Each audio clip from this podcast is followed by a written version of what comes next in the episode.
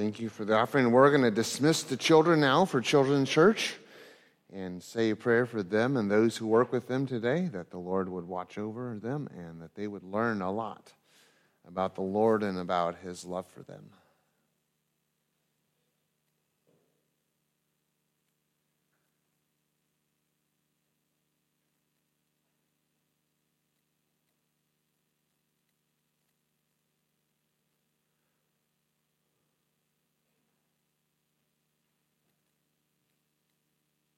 You have a Bible nearby, um, or however you read the scriptures, I'd encourage you to open to Psalm chapter 142.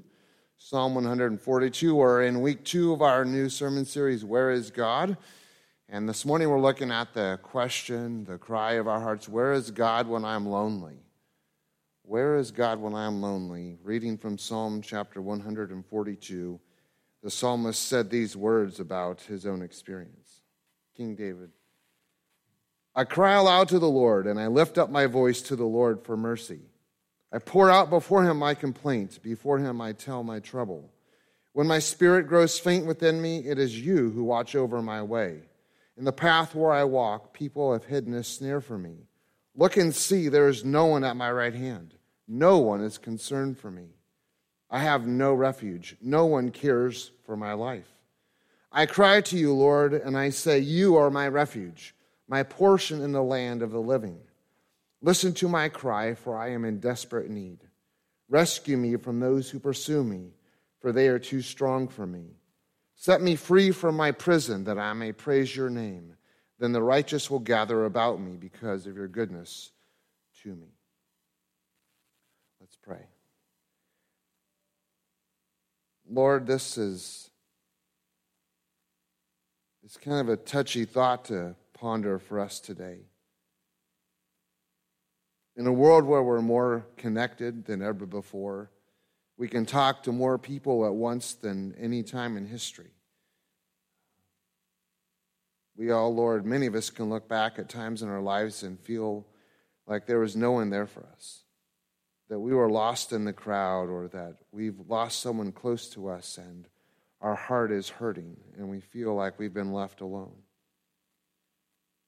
I thank you, Lord, that you care about us in those moments. You don't brush off our feelings, you don't discount our emotions or how we feel about them. But Lord, you speak to us through the word. And I pray this morning that as we discuss this chapter together, this thought of being alone, that you would just help us, Lord, to navigate life with a healthy scriptural balance and understanding of how to talk to you about it. And we'll thank you and praise you in your wonderful name. Amen. What is loneliness? If I could ask for a definition, it would be interesting to know how you and I would define it differently. But this morning, I think that it would be good for us to start off with realizing that loneliness is not just a fleeting emotion that comes for an hour here and leaves for an hour there. Um, it's something that kind of hovers over us like a fog. If it's something that lasts, it's more like a fog, like a chronic aching in our daily life that affects our, our, our view of ourselves, it affects our view of God and of the world around us. I found a study this week by um, a health insurance provider finding that loneliness is much more widespread in America than I would have imagined it to be, with nearly 15, 50%, 50% of the people responding to their survey saying that they feel left alone or left out always or some of the time. 54% of their survey respondents said they always or sometimes feel like no one really knows them well at all. And 56 reported they sometimes or always felt like people around them are not necessarily with them. And almost half of the people said they lack companionship, that their relationships aren't very meaningful, and that they feel isolated from others. And I read that survey this week in preparation for this message, and I thought, well, Lord, if that survey is accurate across the United States, then, then at this very moment, there might be half of my congregation who feels like they don't have a meaningful relationship with people around them and might feel that they don't feel very connected with people that they see at least once a week, that they don't feel connected in their, in their families and in their careers and in their place of employment. Or it might just feel because of a tragedy in their life that there's no one around them anymore. You've had a loved one die or a friendship has been broken. It just feels like you're trapped in this fog of feeling like there's no one can understand you. No one can touch that place in your heart or in your journey that you're in right now, and you just feel like you're literally all alone, though you may be surrounded, like this morning, by a crowd. We've all had this place in time in our life where we feel like we're lost, like we're trapped. In Psalm chapter 142, we read a story of a man we know very well by the name of David. And David is a man who's, at this point in the story, best that scholars can tell, is running for his life. King Saul has it out for him, and it's either flee or die. And so he, in this story, literally writes this psalm from a cave. He's trapped, he's alone, he's lost. There feels like there's no hope. And so he writes this amazing passage, or at least we read about his experience in the cave in this chapter this morning. Have you ever many been in a cave? Uh, maybe half of you. I'm glad you all made it out. That's really good for me. Um, if you left someone in there and you haven't seen them in a long time, I feel sorry for them. But I remember when we lived in Ohio, um, this is a number of years ago now, Hannah and I got the chance to go see an Oregon Ducks game in Virginia. And on the way, we had some time, and so we stopped in West Virginia. I think it was the largest cave in West Virginia. And uh, we, we paid the entrance fee. I don't know why you have to pay to get into a cave. But, anyways, you have to pay to do almost anything anymore. And so we went down in this cave, and, and the sights in there were just amazing. And, uh, but I remember as we were walking through it, part way, there was this hole up in the, in the top of the cave, and they said at one time that was the only way to get in or out, and just this little tiny ray of light that, that you could see through there. And I thought, wow, sometimes isn't that true for you and I? We're stuck in the darkness. We feel all alone, and there's always a way out. There's always a little bit of light showing, but are we able to see it? Are we able to sense it? Are we alert and aware to the light that God is shining down even in the middle of our dark place? And I pray this morning that if we feel like we're trapped, like David was in this cave, that we can sense the light that God is trying to shine into our lives. Reading about caves this week, there was a um, show put out by um, Planet Earth. It was a DVD, and they found a cave. It didn't say where, um, but at the bottom of this cave, the only entrance there, there was, at the time of the making of the movie, there was a pile of um, bat dung that was 300 feet tall. And you, the only way to enter that cave was to land on top of that pile and then literally everywhere you went was cockroaches, giant cockroaches. And I don't know how much they paid those people to go into that cave, but it probably wasn't enough. I don't know what kind of cave that David was in. All we know is that he literally ran to the darkest place that he could find to try to get away from this man who was hunting his life. And he found himself trapped there, alone. I don't know that this was what David has envisioned when God came to him as a teenager and said, You are going to be the king of Israel. You are going to be my guy. You are going to be the one who delivers us. And upon you, I'm literally going to build the foundation of my creation in the human world from your seed onward. I don't think he envisioned himself hiding for his life alone, trapped in the darkness, cold and damp, when God came to him with this amazing vision. But the fact of the matter was, that's how he felt. In light of all of God's promises, in light of all that God had done for him, he was living in the darkness of this place. Kings don't live in the darkness. Kings don't live in caves with bats and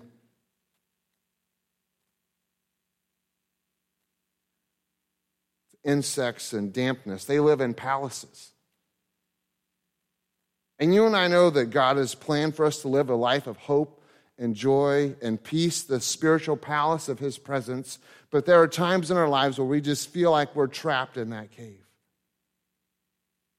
Charles Spurgeon wrote about caves. He said, They are effective classrooms in the school of faith and of prayer.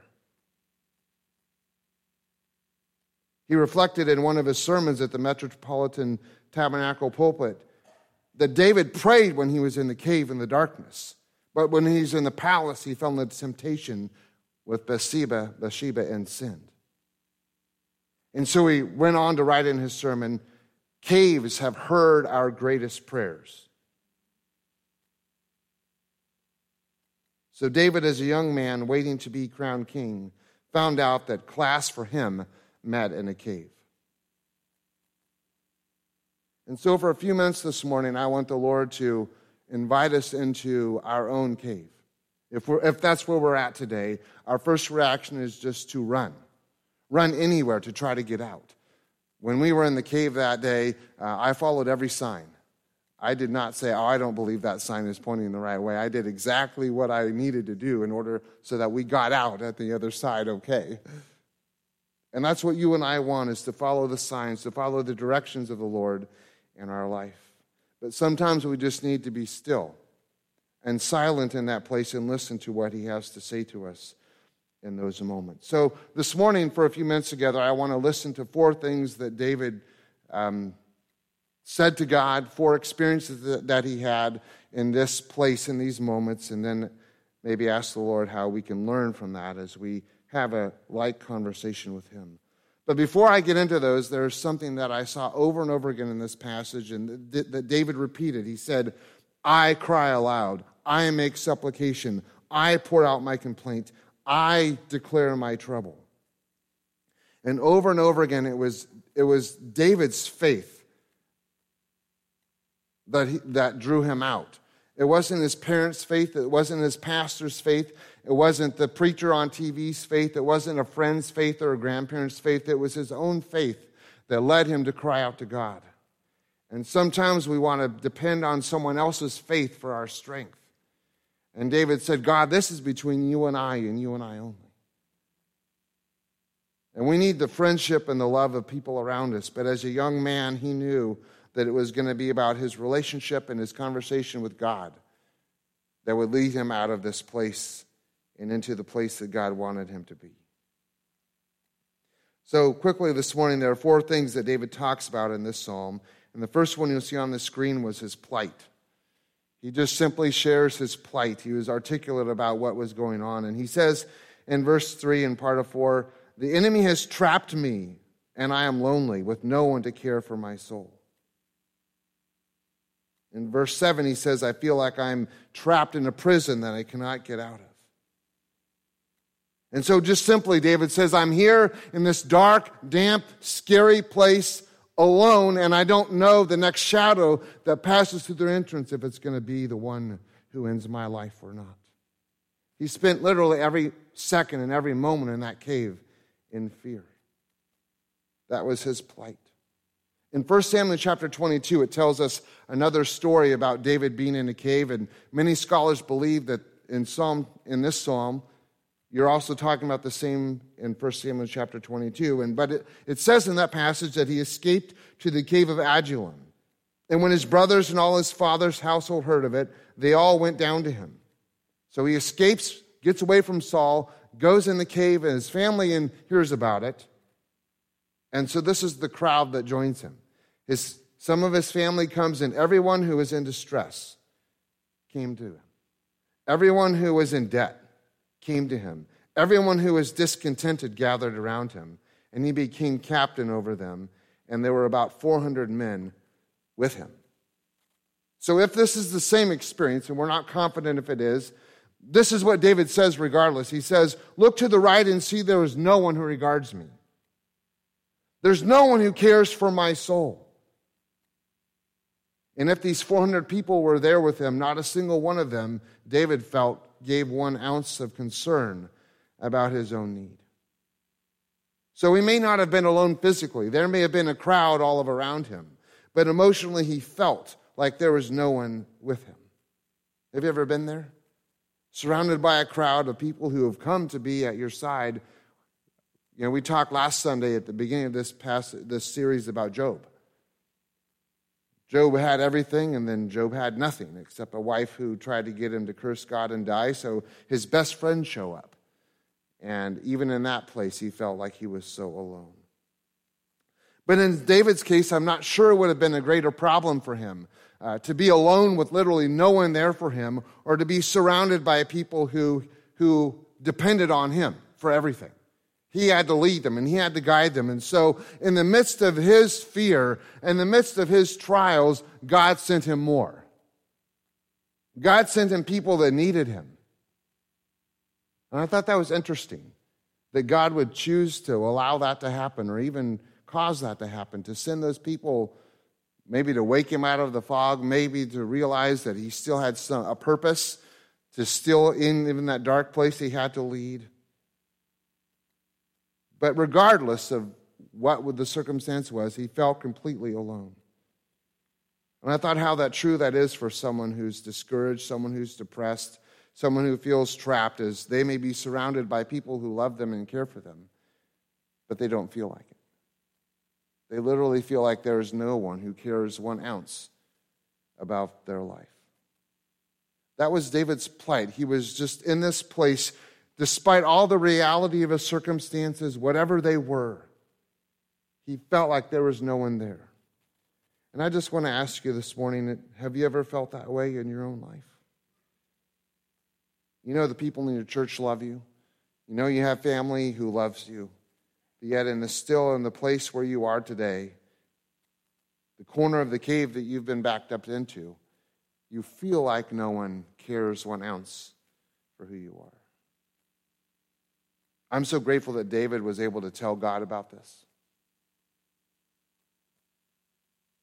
His plight he made known to the Lord about everything that he felt and everything that he was going through. He felt like he was completely alone. Secondly, this morning we see David's plea. We see his plea. It literally was a prayer. He says in verses 1 through 3 Help me, Lord, because you know my path. You know where I am. You know that I'm trapped. You know that there's no way out, and so he cries out to God for help.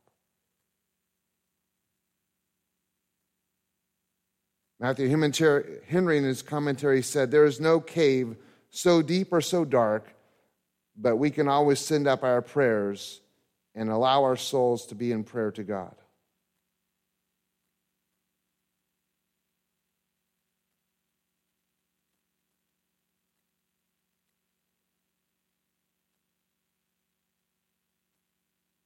Can you remember a time in your life where it just felt like your circumstances so overwhelmed you? They pressed so hard down upon you that it just felt like there's no possible way to lift even your eyes to God. Like there wasn't anywhere in your heart that could even pray to Him. There just was nothing there except this raw emotion and this raw feeling of being trapped in your.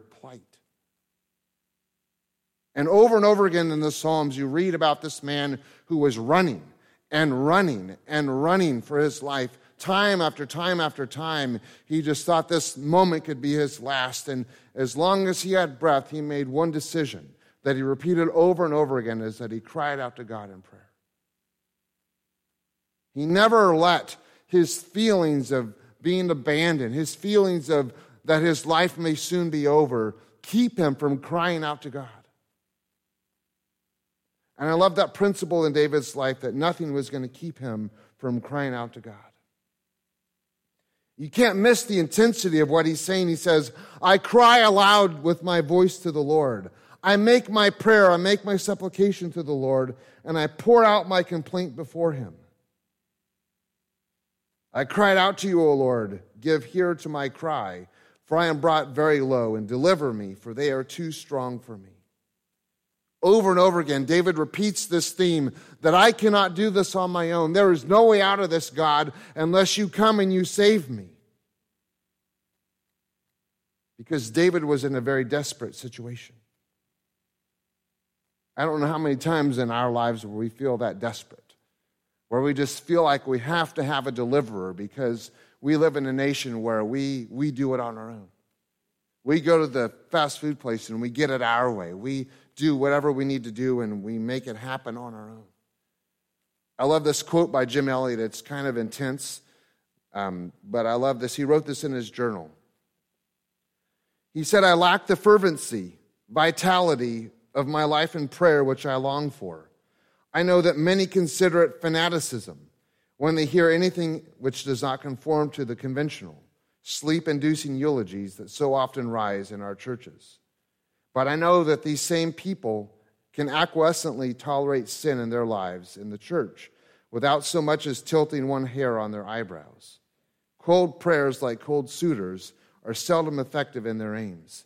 And David says, I pour my complaint out before him. I lay my heart bare before the Lord. And we shared this last Sunday that it is one of the, one of the hidden disciplines in the church.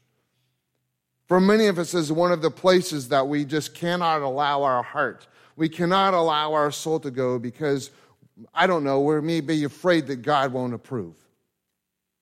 You know, we have to be respectful and we have to honor Him, and we do.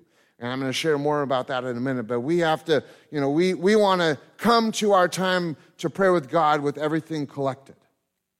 We want to have it figured out exactly how we're going to pray and exactly how we're going to say it. I've had people who've come to me and said, Well, Pastor, I would never be able to pray in front of the church because I'm not prepared. And I can get that they don't want to come up here and stumble over their words. But sometimes God is just yearning for us just to come to Him raw and real come to him with how we're doing and how we're feeling. And David didn't come and say, you know, uh, I think I'm going to find a way out of this. I can figure this out, God, on my own. Just give me a few minutes and then I'll get back with you. He's like, help! I'm trapped. I'm done. I'm doomed. And there's no one here who understands that except God, you. I was reading a sermon this week about a pastor who told his people that you that, that David gave us permission in this passage to chew God out. Just to tell him how mad we are at him for messing things up. Tell him how mad we are that he let us down. Telling God how upset we were about the situations that we have in our life. And I don't read the Psalms that way. Because he still addresses him as Lord, God, friend. Uh, and do you address a father or a mother with that kind of condescension and get away with it? No.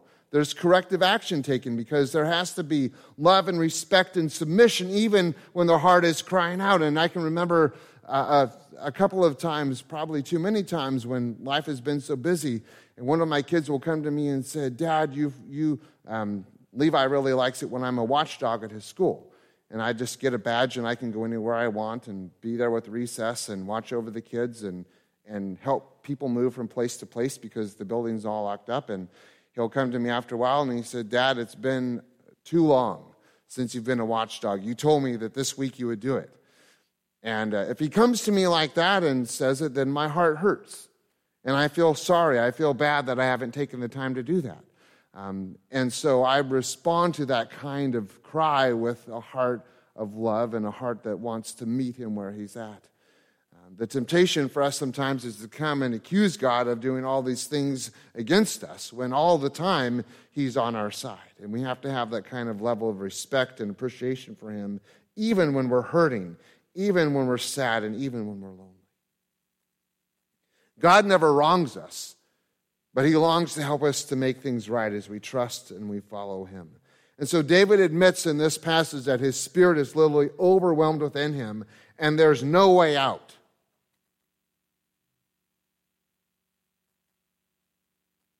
And I hope this morning that in your life you know there's a way out. There's always a way. I was talking with Buzz before the service. He said, I should put this in my sermon, so here we go. in 1 Corinthians, the Bible tells us that there is no temptation that is greater. But in every moment, every temptation, God provides a way of escape.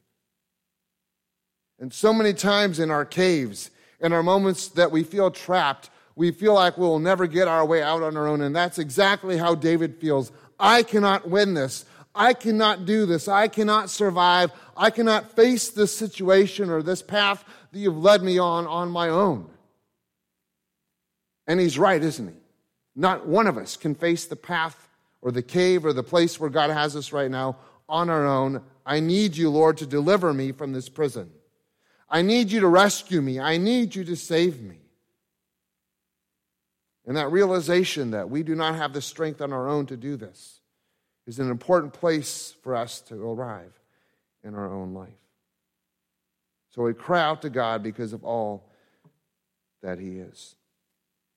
Jonathan Edwards had these words to say. He said, It is manifest we are not appointed in this duty of prayer to declare God's perfections, His majesty, holiness, goodness, and all sufficiency, our own meanness, emptiness, dependence, and unworthiness, our wants and desires, in order to inform God of all these things, or to incline His heart and prevail with Him to be willing to show us mercy. We say all of those things to God to affect our own hearts with the things we express, and so to prepare us to receive the answer to our prayers. It always amazes me when I read quotes like that because it brings me back to the realization that prayer is as much preparation of my heart for the future as it is God's. In fact, it's probably more that it's preparation for my own heart than for God's. So, David in this passage talks about appealing to the kindness of the Lord, literally to his face. And he wanted to see the Lord face to face. So, he talks about his plight and he talks about his plea. Thirdly, this morning, he also talks about his portion. He didn't dwell on the entire prayer that he was trapped, that there was no way out. There is always a perspective to be seen in our place of life. And so many times in our own emotions and our own situations, it's easier for us to be trapped in our perspective of our loneliness or our sadness or our grief or our pain. And we don't see that there is a godly perspective around us. And so David's perspective, David's portion, comes out in these words in verse 5 and 6. He says, I cry out to the Lord, you are my refuge, my portion in the land of the living.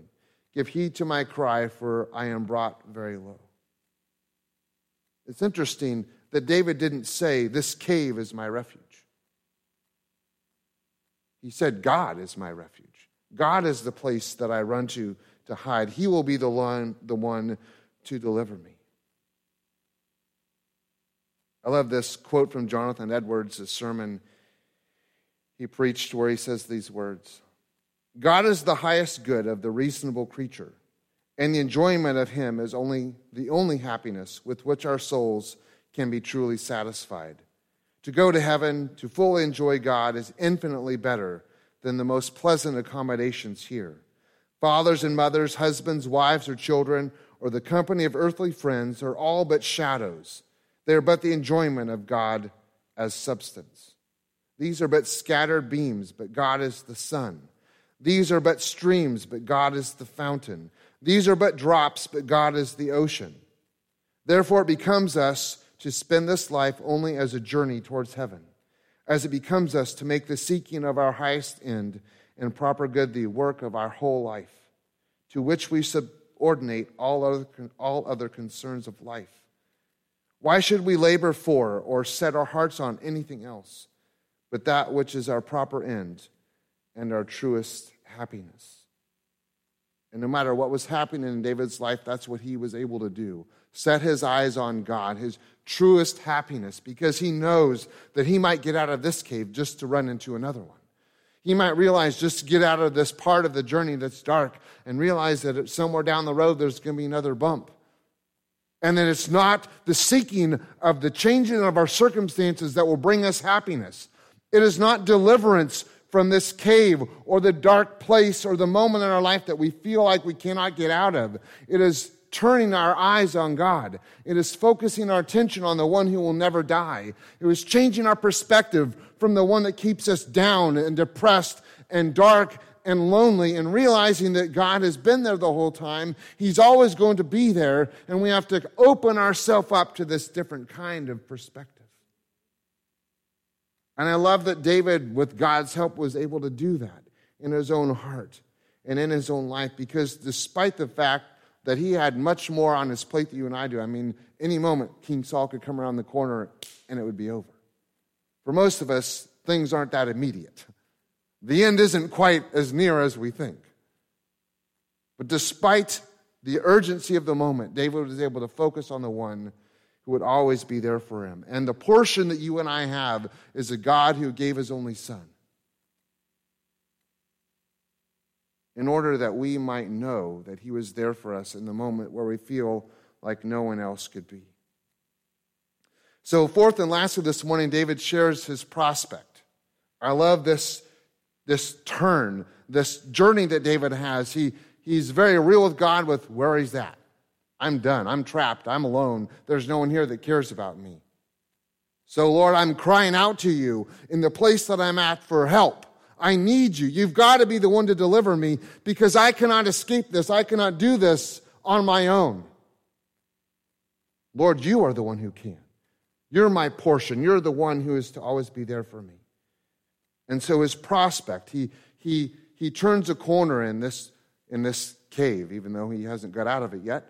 He still in his heart turns a corner from all that is going wrong with him, all of his own circumstances, all of his own emotions, everything that he's going through. And if you've ever been in this moment in your own life where it just feels like life is literally sucking the air out of you, it is so hard to see anything else but the rawness of you and where you are. But I love that God brings David to a place of seeing beyond that. And he has this prospect, and he says, So that the Lord will deliver me, so I may give thanks to him in the company of the righteous. From a heart crying for deliverance and loneliness and despair to a heart that is yearning to get into a place of corporate worship so that others can hear about how God met him in his plight and he heard his plea and he will always be his portion and that we can share in that together. And David had a freedom in his heart to just, to just lay it all out there. I wonder if we had a bunch of Davids in our church who just came to worship and laid it all out there, what it would be like. But there was something in, in this place.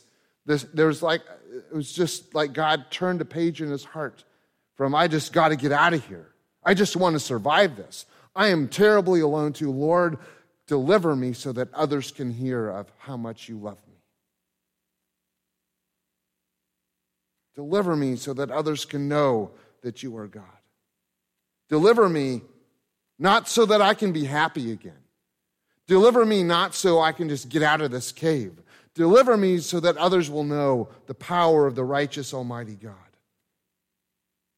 So that I can go and praise you for the rest of my life.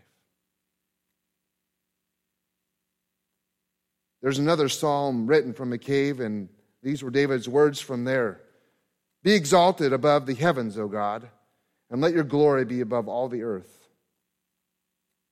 And no matter what was going on in David's life, he found the way to cry out to God in his moment of need. And so, those were just four quick ways for us to, to find God in our loneliness. Because we're all going to be there at some point or another.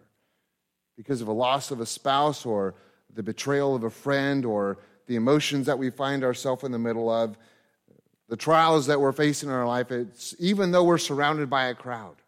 Even though people have come to us and let them know that they're praying for us and have given us a hug in the past that may be feeling in the moment that we're in now that they, they're, not, they're not here now. I'm here in this alone. And so David decides instead of keeping all of the, uh, this, I guess, might be the best thing for us to take from this is David does not hold all this in. And as a guy, I can really appreciate that because that's normally my modus operandi. Whatever's going on in my life is my life, and either I'm going to fix it or handle it or not. And I don't want to let anyone else in. And I love how David just, just pours out his heart. He just lets it all out there, and he said, This is where I'm at. This is how I feel, but I believe in a God who is delivering me, and someday you and I are going to hear about how God delivered him. So, my encouragement for you is in that place of loneliness that God is there. He does want to have a conversation with you. And so, David said very personal, his personal pronouns will, I will cry out. I will talk to the Lord. I will have this conversation with you. I will long to praise you in the courts, and others may hear your name. And we have to make that decision, don't we? Don't we? That I will call upon the Lord, who is worthy to be praised. I will cry out in the midst of my trials, and let the Lord know how I'm feeling, how I'm doing, how this is going for me. He already knows it, but He longs to hear it. We need to be able to express that to God. If you can't tell it to God, who can you tell it to? Really, I mean, if you can't describe what you're feeling to the God who created you, then how can you really have another kind of relationship that will be that fulfilling and meaningful? God just wants to have a conversation with us. So, where is God when we're lonely? I'd say this morning He's waiting. He's waiting in the cave, He's waiting on the bus, He's waiting in your room. He's waiting near your bed. He's waiting at the grocery store. He's waiting at school. He's waiting wherever you may find yourself for us to begin that conversation, to dialogue with God about what's going on. And here's where the trick is for you and I, or the trouble, or the opportunity, is making that decision to begin that conversation. David could have decided in that cave to turn to the back, to turn to the place where there was the most darkness, and just say, I'm doomed and I'm done for, and I don't even want to see him coming when he comes to end it all. And sometimes we find ourselves that discouraged and that lonely and that depressed that there is no, we don't even want to think about getting out. We just want to just, just end it all. And all the while, God is just waiting for us to begin that conversation with Him. And this morning, I would encourage each one of us here this morning that if, if it just feels like God is so far out there, He's not anywhere near you, just remind you that He is very near, very close. And He wants to hear your heart. He wants to hear how you're feeling about where you are. But He doesn't want you to stay there. He wants to remind you that you are his portion and that he has a purpose in all of this so that others would hear of his love for you. Let's all stand and we'll close in a word of prayer.